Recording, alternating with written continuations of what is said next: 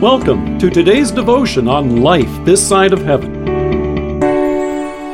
The Word of God from Matthew chapter 10, verses 11 to 14. Whatever town or village you enter, search for some worthy person there and stay at his house until you leave. As you enter the home, give it your greeting. If the home is deserving, let your peace rest on it. If it is not, let your peace return to you. If anyone will not welcome you or listen to your words, shake the dust off your feet when you leave that home or town. Shake It Off. That's the title of a song made popular by Taylor Swift a number of years ago. It's a fizzy, fun song about getting over and getting past those bad things that people may say to you or about you. It quickly became a refreshing refrain as folks sang along with the lyrics. Haters gonna hate, hate, hate, hate, hate. Baby, I'm just going to shake, shake, shake, shake, shake. I shake it off. I shake it off. But long before it became a catchy refrain, Jesus said something like this here in Matthew. He told the disciples, Shake the dust off your feet. At first, it sounds like the kind of thing you may tell your kids before getting into the car after a day at the beach. But our Savior wanted the disciples to realize that sharing the gospel wasn't always going to be a picnic. Jesus was preparing the twelve for an early mission trip. That had to be exciting. But at the same time, he wanted to be clear that the reception they would receive wouldn't always be a welcome. There would also be some who would refuse their message. That had to be disheartening. It's disheartening even today when someone with whom we're sharing the gospel tosses it back in our face and wants nothing to do with it.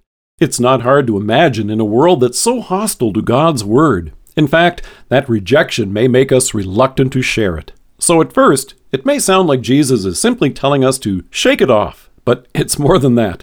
It was a means of pointing out that apart from God's peace, there is only judgment. It was a warning against God's punishment, and that's also an important message even today.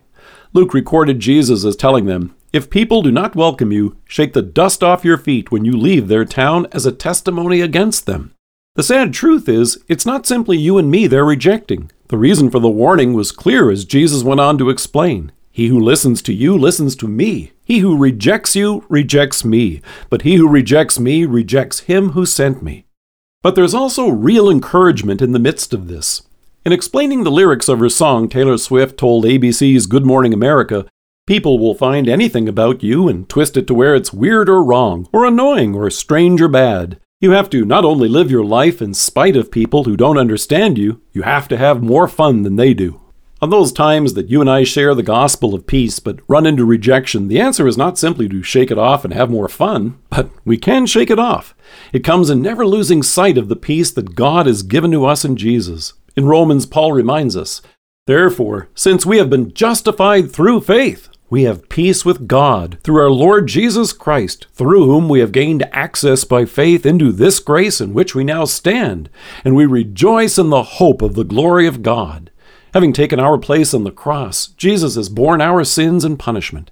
In place of the wrath of God which we deserved, is now the peace of having been reconciled to Him. As we hear in Isaiah, the punishment that brought us peace was upon Him, and by His wounds we are healed.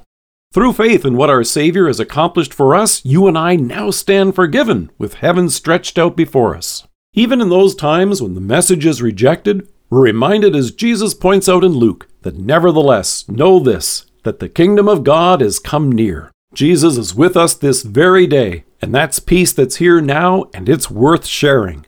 Let us pray. Loving Savior, thank you for the freedom and joy of the gospel that we have received and proclaim. Help us not to be discouraged when it's rejected. Grant that by your Holy Spirit many more may hear it, believe in it, and rejoice in it with us. Amen. Happy Independence Day to all of you across the nation from coast to coast on this 4th of July. Thank you for joining us.